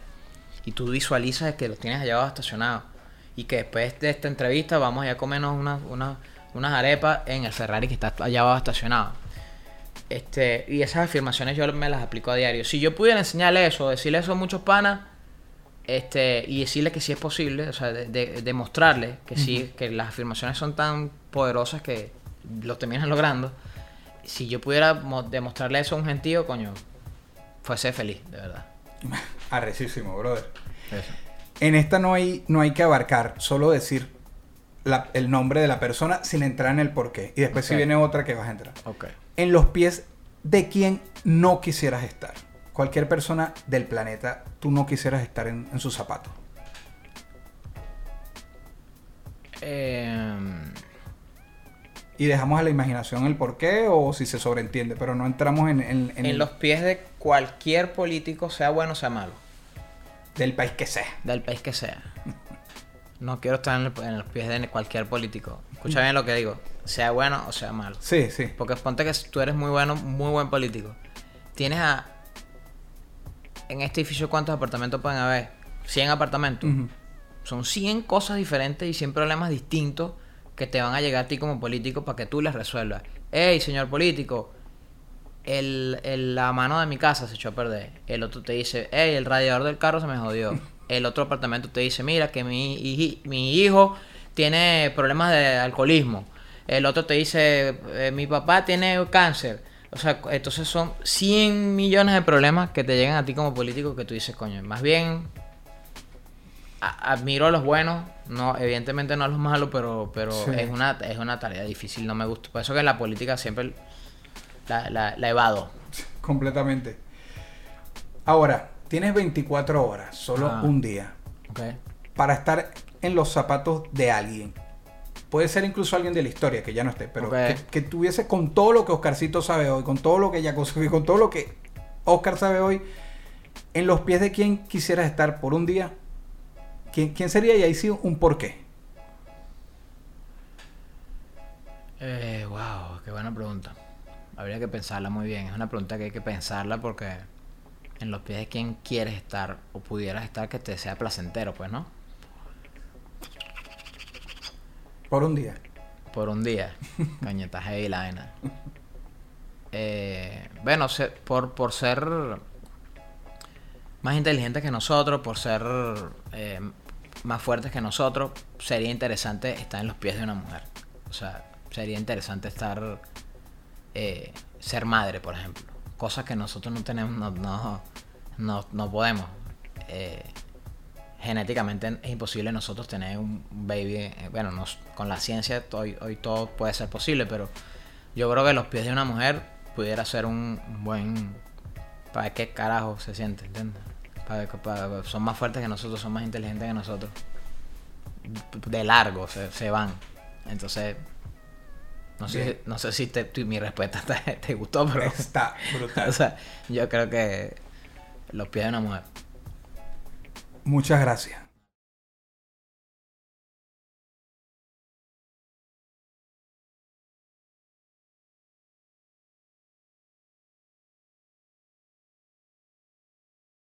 Esto fue una producción, esto fue una producción. El Corillo Inc. distribución digital, campañas y crecimiento en YouTube y Spotify. Te inscribimos en Nazca, trabajo con ellos. Escríbenos, elcorilloin.com. DJ Pijama, producción ejecutiva. Y para cerrar, este servidor, NK Profeta Under Family. Porque lo que importa de la huella es quién la dejó.